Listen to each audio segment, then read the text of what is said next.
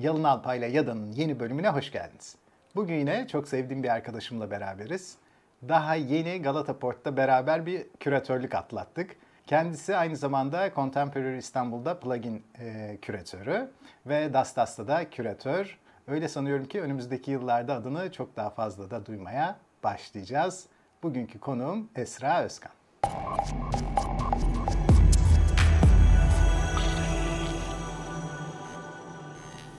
Esra'cığım hoş geldin. Selam. Nasılsın? İyiyim. Yüksek lisansta çalıştığın konuyla bugün birazcık ilgilenelim dedik. Postümanizm konuşacağız. Çok az çalışan insanlardan biri olarak. evet. Postümanizm ama benim uzun zamandır ilgimi çekiyor. Şimdi Esra şunu merak ediyorum. Hümanizmanın kendisi bile belli bir dönemde ortaya çıkıyor. Tarihin belli bir döneminde ve geç bir dönem aslında buradan 500-550 yıl önce falan çıkıyor. Ama hümanizm ortaya çıktığında bütün dünya köklerinden bir değişim gerçekleştiriyor. Hümanizmayı genellikle biz insanseverlik olarak biliyoruz normal hayatta ama tabii hümanizma böyle bir şey değil. Hümanizma insanın merkeze alındığı evren tasarımı. Eskiden bir tanrı var merkezde. Her şey ona göre şekilleniyor, hiza alıyor. Hümanizmada şöyle bir görüş onu yedekliyor. İnsan bütün evrenin merkezidir. En önemli varlık insandır. Her şey onun çevresinde ve ona hizmet etmek üzere donatılmıştır diye bir süreç. Bugün geldiğimiz yerde posthumanizmde post'tekinin iki tane anlamı var. Bir tanesi hepimizin bildiği sonrası anlamı. Post-war'daki gibi. Postmodern. Post, postmoderndeki biraz belki farklı olabilir. İkinci After. anlama daha yakın Aynen. olabilir.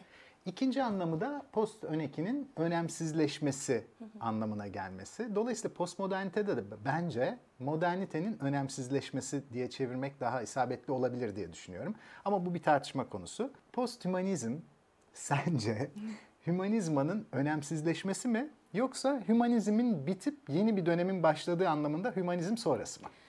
Aslında şöyle ikisi de değil. Türkçeleştirdiğimizde bir şeyleri kaybediyoruz. Önemli olan bu. Belki de Türkçeleştirmemek. Çünkü biz de şu anda e, bir grup olarak bunu Türkçeleştirmekten pek yana değiliz. Olduğu gibi kullanalım. Çünkü postmodernizmi Türkçeleştirmiyoruz. Ya da işte postkolonyal dediğimizde onu Türkçeleştirmiyoruz. Olduğu gibi alıyoruz. Temel sebebi de bir şeylerin kaybolması. Ne öncesi ne sonrası. Aslında bugün. Yani geçmişten gelen de bugün de, geleceği konuştuğumuzda da bugün de. Zaten bugün konuşuyoruz tüm bunları.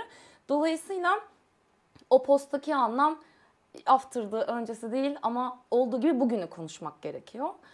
Bugünü konuşurken de insanı, insanın ne olduğunu, yani nedir insan dediğimizde bir tanım yapamıyoruz.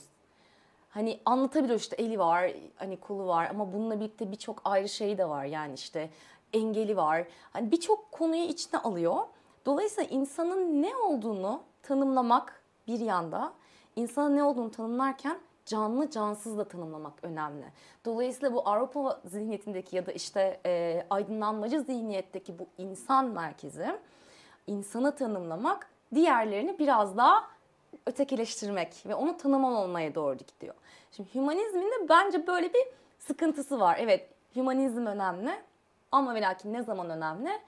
Ee, ilk işte devrim yapıldığında, insan haklarını konuştuğumuzda, insan haklarını konuşurken kadını konuştuğumuzda, cinsiyeti konuştuğumuzda, bir takım insanın bütün insanlığı konuştuğumuzdaki durumu önemli. Buna ilgili çok güzel bir örnek var. Braidotti de aslında bunu veriyor.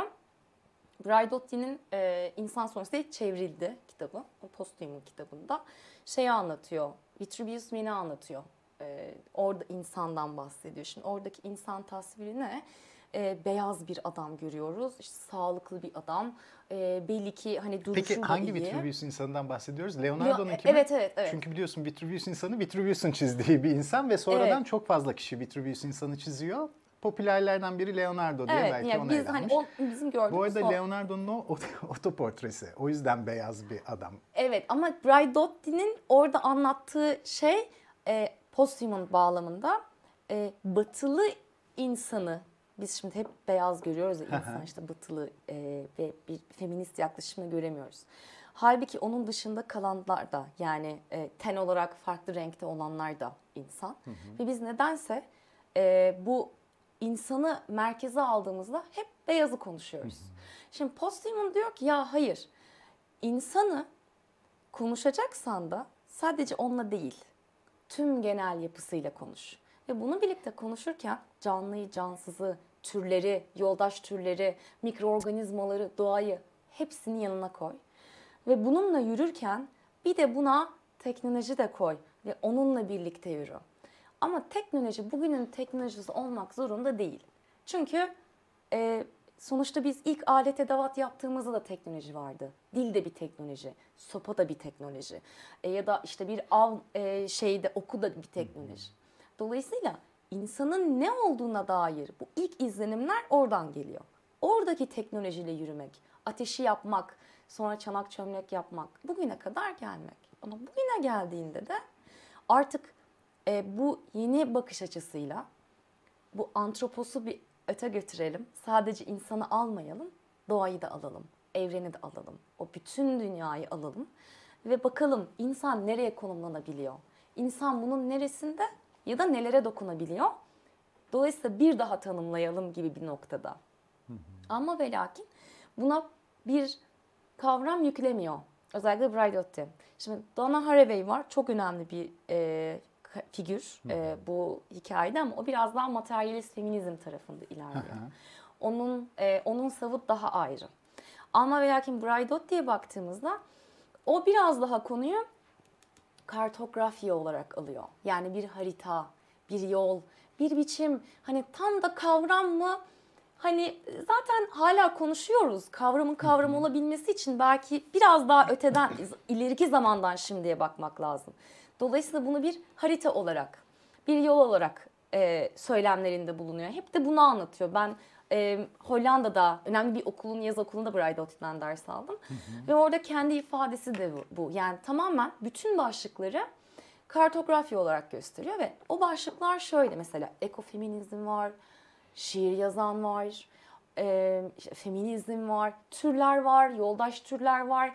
O kadar çok geniş ki aslında bu posthumanizmin alt başlıkları çok fazla ve her biri birer yeni bir yol haritası. Bununla ilgili bu arada manifestoda yazıyorlar. Bir posthuman manifestoda var. Posthuman manifestoda da aynı şey geçerli.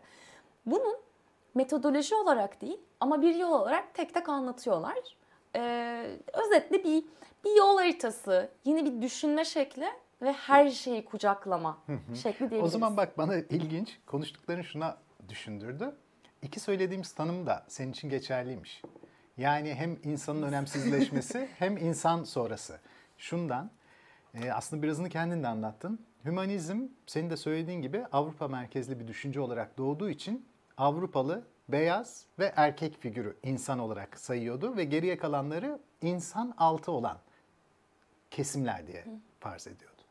Mesela Afrikalıların işte derilerinin siyah olmasından ötürü köleleştirilebileceği İncil göndermeleriyle birlikte bu düşünceden kaynaklanıyordu. Ve biliyorsun Latin Amerika'ya gittiklerinde büyük bir tartışma çıkacak. Kızıl derililer, e, onlar insan mı değil mi?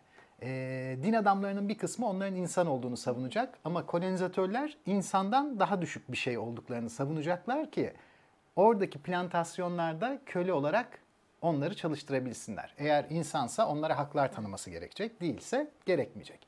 Bu yüzden beyaz, erkek, Avrupalı olan kendisi dışındakileri ötekileştiriyor ama negatif bir ötekileştirme.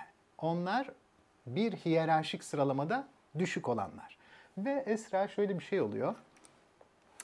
Pozitivizmden sonra bilimler ortaya çıkınca, felsefeden kopmaya başlayıp da bilimler ortaya çıkınca kendi toplumlarını sosyolojiyle analiz etmeye başlıyorlar. Sosyoloji dolayısıyla modernitenin, hümanizmanın beyaz Avrupalı erkeğin nasıl topluluk olarak düşündüğünün bir bilimsel analizi oluyor. Fakat şunu keşfediyorlar sonra. Yurt dışına gittiklerinde sosyolojinin kendi ülkeleri dışındaki ülkelerde işe yaramadığını görüyorlar. Ve o zaman o ana kadar fiziksel antropoloji olarak geçerli olan dal so kültürel antropolojiye e, evriliyor ve kültürel antropolojide şunu düşünüyorlar. Bu toplumlarda neden bizim sosyoloji düşüncemiz çalışmıyor? Bunlara çeşitli antropologlar gönderelim. Kendi içinde bunların da bir kültürü var. O zamana kadar hep aşağı olarak gördüğü bir kültür. Bunlar belki de o kadar aşağılık değillerdir. Bizim antropologlar bunların kültürel olarak ne yaptığını bize aktarabilir.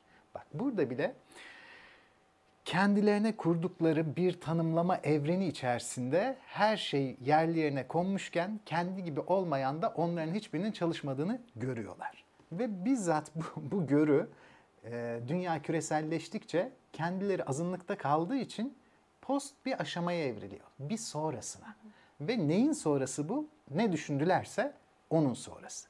Ne düşünmüşlerdi? Hümanizma. İnsanın merkezde olduğu ama Avrupalı beyaz erkek insan. Nasıl kırıldı bu? Birincisi Avrupalı beyaz kadın kırdı. Feminizm diyoruz. Sonra feminizm küresel kadınlara doğru genişledi. Mağduniyet ekolü. Mesela Hindistan'dan bir tarih yazım biçimi. Hintliler dediler ki bizim tarihimiz sizin anlattığınız gibi değil. Biz başka türlü algılıyoruz.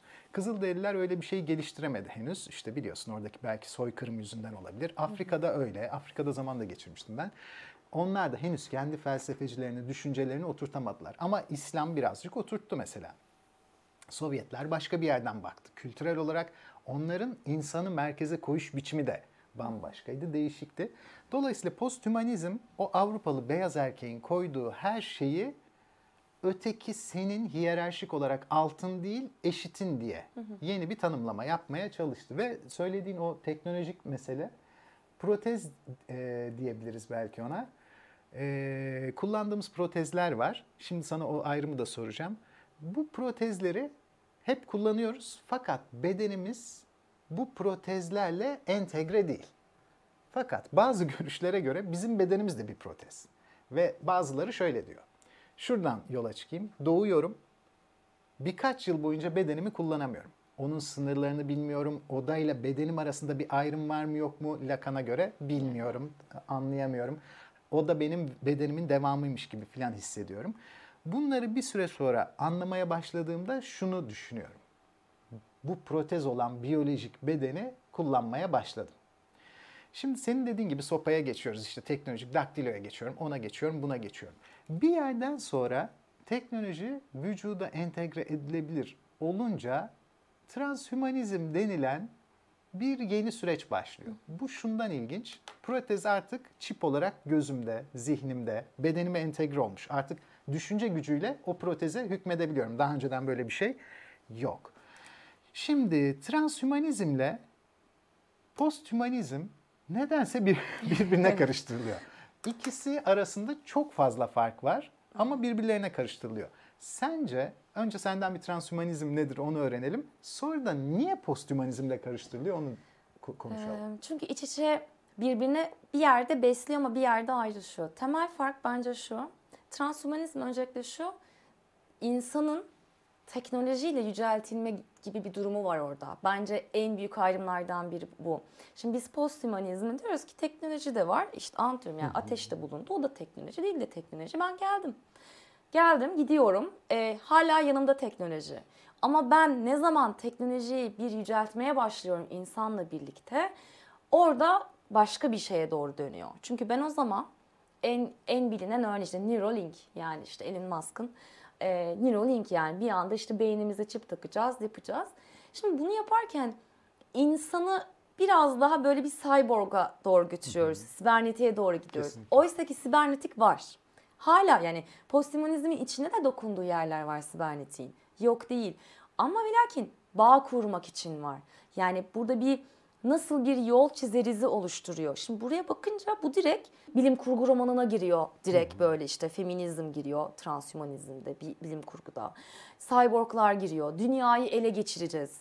İşte dediğin gibi hani kol taktım, protez kol taktım, bacak taktım. Bunlarla ilgili olimpiyatlar yapılıyor. Ama bu hep insana bir teknolojiyle eklenti sağlayarak insanı yüceltme durumu. Oysa ki buna ihtiyaç var mı? Çünkü sen ne kadar insanı yüceltirsen zaten insan merkeziyetçilikten ayırmak istiyorsun. Şimdi bu sefer ne oluyor? Ee, teknolojiye ulaşanla ulaşamayan arasında Kesinlikle. da bir fark yaratıyorsun. Transhümanizm böyle bir tehlikesi Hiyerarşiyi var. arttırıyor. Evet. Dolayısıyla sen bir eşitlik, adil dağılım gibi hikayeleri burada yok ediyorsun. Bu şuna benziyor. Ee, Avrupa'da, Amerika'da teknoloji çok iyi ve çok ucuz, ulaşılabilir halde. Ama biraz daha aşağı indiğinizde teknoloji çok pahalı ve ulaşmak da zor. Yani e, bunun temel sebebi bir coğrafi ayrım, iki sen bunu artık bir kapital kapitalizm olarak da sunmaya başlıyorsun. Paketliyorsun. Şimdi transhumanizm biraz daha bunu yapıyor. Yani işte insan 1-0, insan 2-0 sebep. Yani hani e, gelişiyor olmak mıdır sürekli bunu yapan? Hani ben e, bir kulak takınca ya da bir protez takınca 2-0 mı oluyorum? O zaman endüstri bir 2-0'a bakalım. Ben de makineleşmeye doğru gidiyorum. Ya da ölümsüz olmak istiyorum. Var hani işte Kesinlikle öyle. şey var, Bence morglar var. Çıkış nedenlerinden bir tanesi bu arzu. Hatta çok güzel özetledin. Yani e, şimdi transhümanizmde şöyle bir durum da var. Böbreğin mi çürüdü? Tamam sana hemen bir böbrek takacağız. Ciğerin mi parçalandı? Sana ciğer yapacağız. Kalbin yok oldu, kalp yapacağız. Böyle olduğu zaman sürekli olarak senin bütün iflas eden organlarını yedekleyeceğiz. Böylece diyor ölümsüz olacaksın. Şimdi burada iki tane sorun var. Bir tanesi insan ne zaman insanlığını yitirir? Şöyle diyelim yani. Ben diyelim Yalın Alpay. Benim kolumu kestik. Hala insan mıyım? İnsanım. Bacağımı da kesiyorum. insanım. Gövdemi kesiyorum. insanım. Kafam var. Her yerim kesildi. Hayatta kalabiliyorum. Hala insan görünüyorum. Birinci soru şu. Ne zaman insan insan olmaktan çıkar? Çünkü o zaman bedenle ilişkisi ne kadar insanlığına hizmet ediyor o zaman belki anlayabiliriz. İkincisi ölümsüz olmayı başaran bazı zenginler ve onlar çelik kollara, çelik bacaklara sahip oldukları için fiziksel olarak da on, on imkanlara sahip olmayanlara göre üstünler. Hem ölümsüzler, hem çok güçlüler, hem her şeyi yapabiliyorlar ve geniş bir yoksul kesim hiçbir şey yapamıyor. Ve bunu telefon teknolojisi gibi düşünelim. Bir kere alınıp sona erecek bir şey değil bu. Her yıl daha güçlü kollar, daha güçlü bacaklar, daha güçlü çipler, daha keskin gören gözler çıkacak sürekli bir para akıtma gerekecek. Üçüncü sorunu söylüyorum. Bu kadar büyük bir sermaye akıtımını ya bir şirket yapabilir ki monopol bir piyasa olur ya da birkaç devlet ve birkaç şirket ortaklığı olabilir. Şimdi sorun şu. Biz zaten psikolojik olarak manipüle edilebilen varlıklarız. Bu kez bir de zaten bir ya da iki şirket bizi tedarikçimiz olduğuna göre onların yazılımsal manipülasyonlarına da maruz kalacağız. Böylece biz ne zamana kadar insanız, ne kadar eksildik? Çünkü vücudum değişti, değişti, değişti, değişti. Hala ben o kişi miyim? İkincisi bana psikolojik olarak manipülasyon yapılabiliyordu. Şimdi bir de yazılımsal olarak manipülasyon yapılabilecekse ben ne kadar insanım? Yani transhümanizm neo-hümanizm gibi görünse de belki de dehümanizm. Hümanizmi yok eden bir şey çünkü insanın kendisi yok oluyor. Ne dersin bunda? Kesinlikle katılıyorum. Orada sadece şu bence var. Öz- e, bu insan ayrımını şunda yapmaya başlıyorlar aslında. Ne zaman insanım ne zaman değilim. Orada biraz daha e, makineler giriyor. Yani ne zaman ben bağ kurmaya başlıyorum, nöronlarım çalışıyor, beynim bir şeyler oluşturuyor, kendi kendine bağ kuruyorum.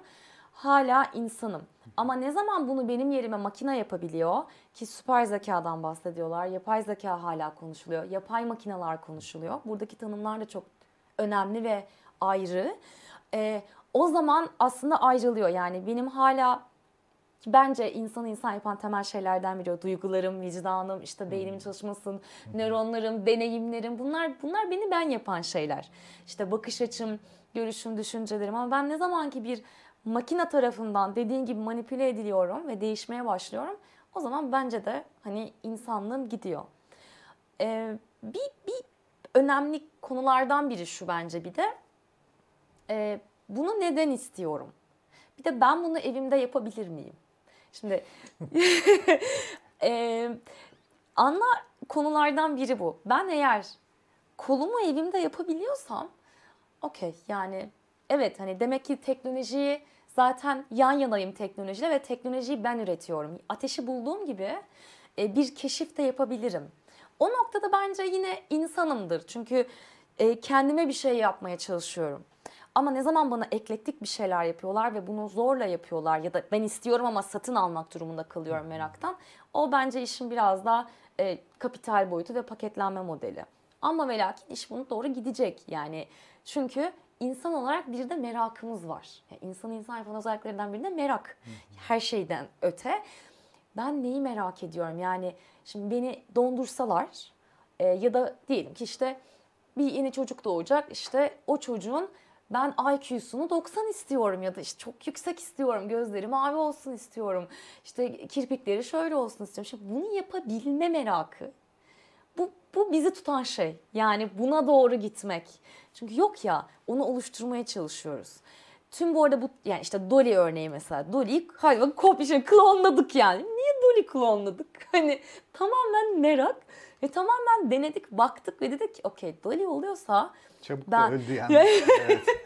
ama sonra klonlayabildi. Ben buradan başka teknolojilere gidebildim ve şu anda konuştum işte IQ'su yüksek çocuk yapayım. Olacak. Hani bunu da yapacak ama bunu yaparkenki amaçlar bence insanı insan yapan değerler. Yoksa teknoloji buna zaten izin verecektir. Teknoloji ne kadar hızlı ilerliyor. Yani 4 yılda bir, 5 yılda bir hatta ya 6 ayda bir telefon değişiyor. Yani en basiti bu.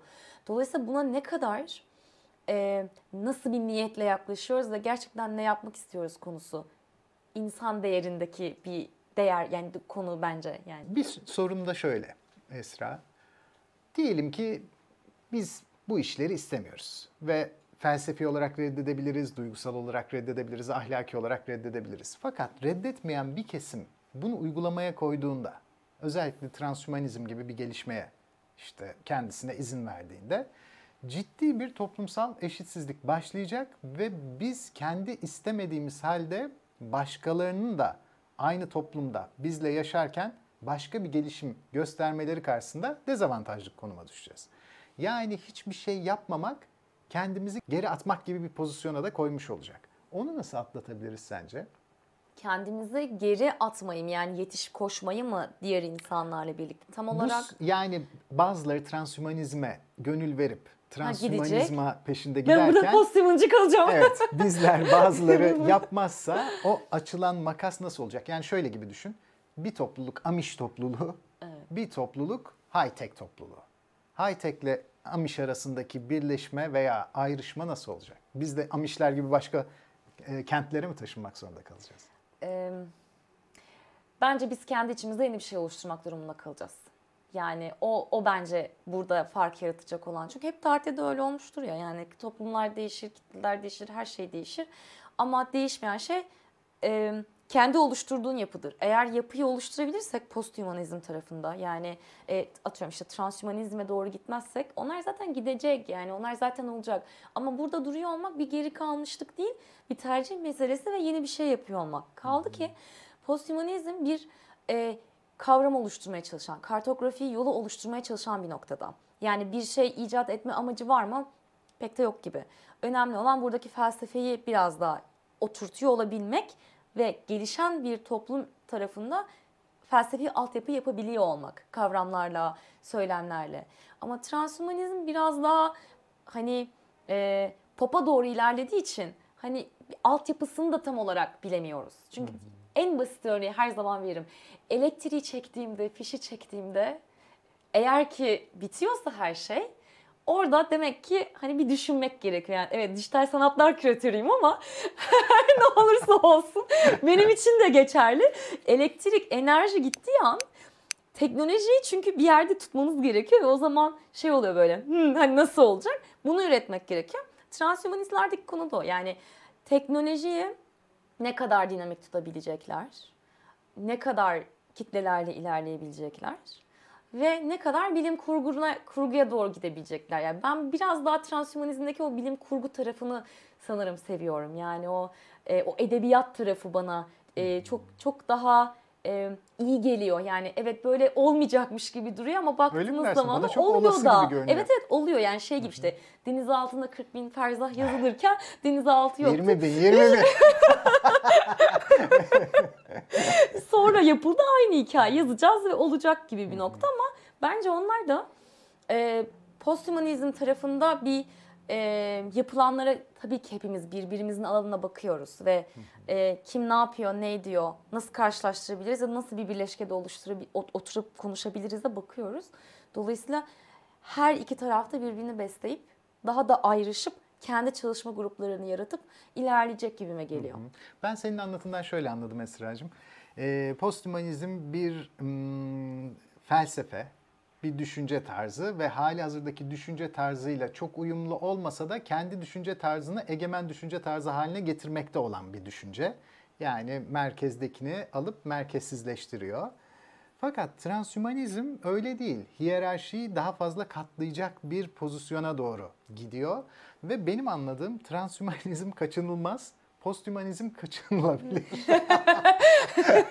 transhümanizm şundan, biz hiçbirimiz ortak mutabakata varmasak bile bu teknoloji eğer gelişmeye devam edecekse ki tarih bize gelişeceğini garanti ediyor veya işte büyük oranda işte isabetli bir şekilde olacağını bize söylüyor.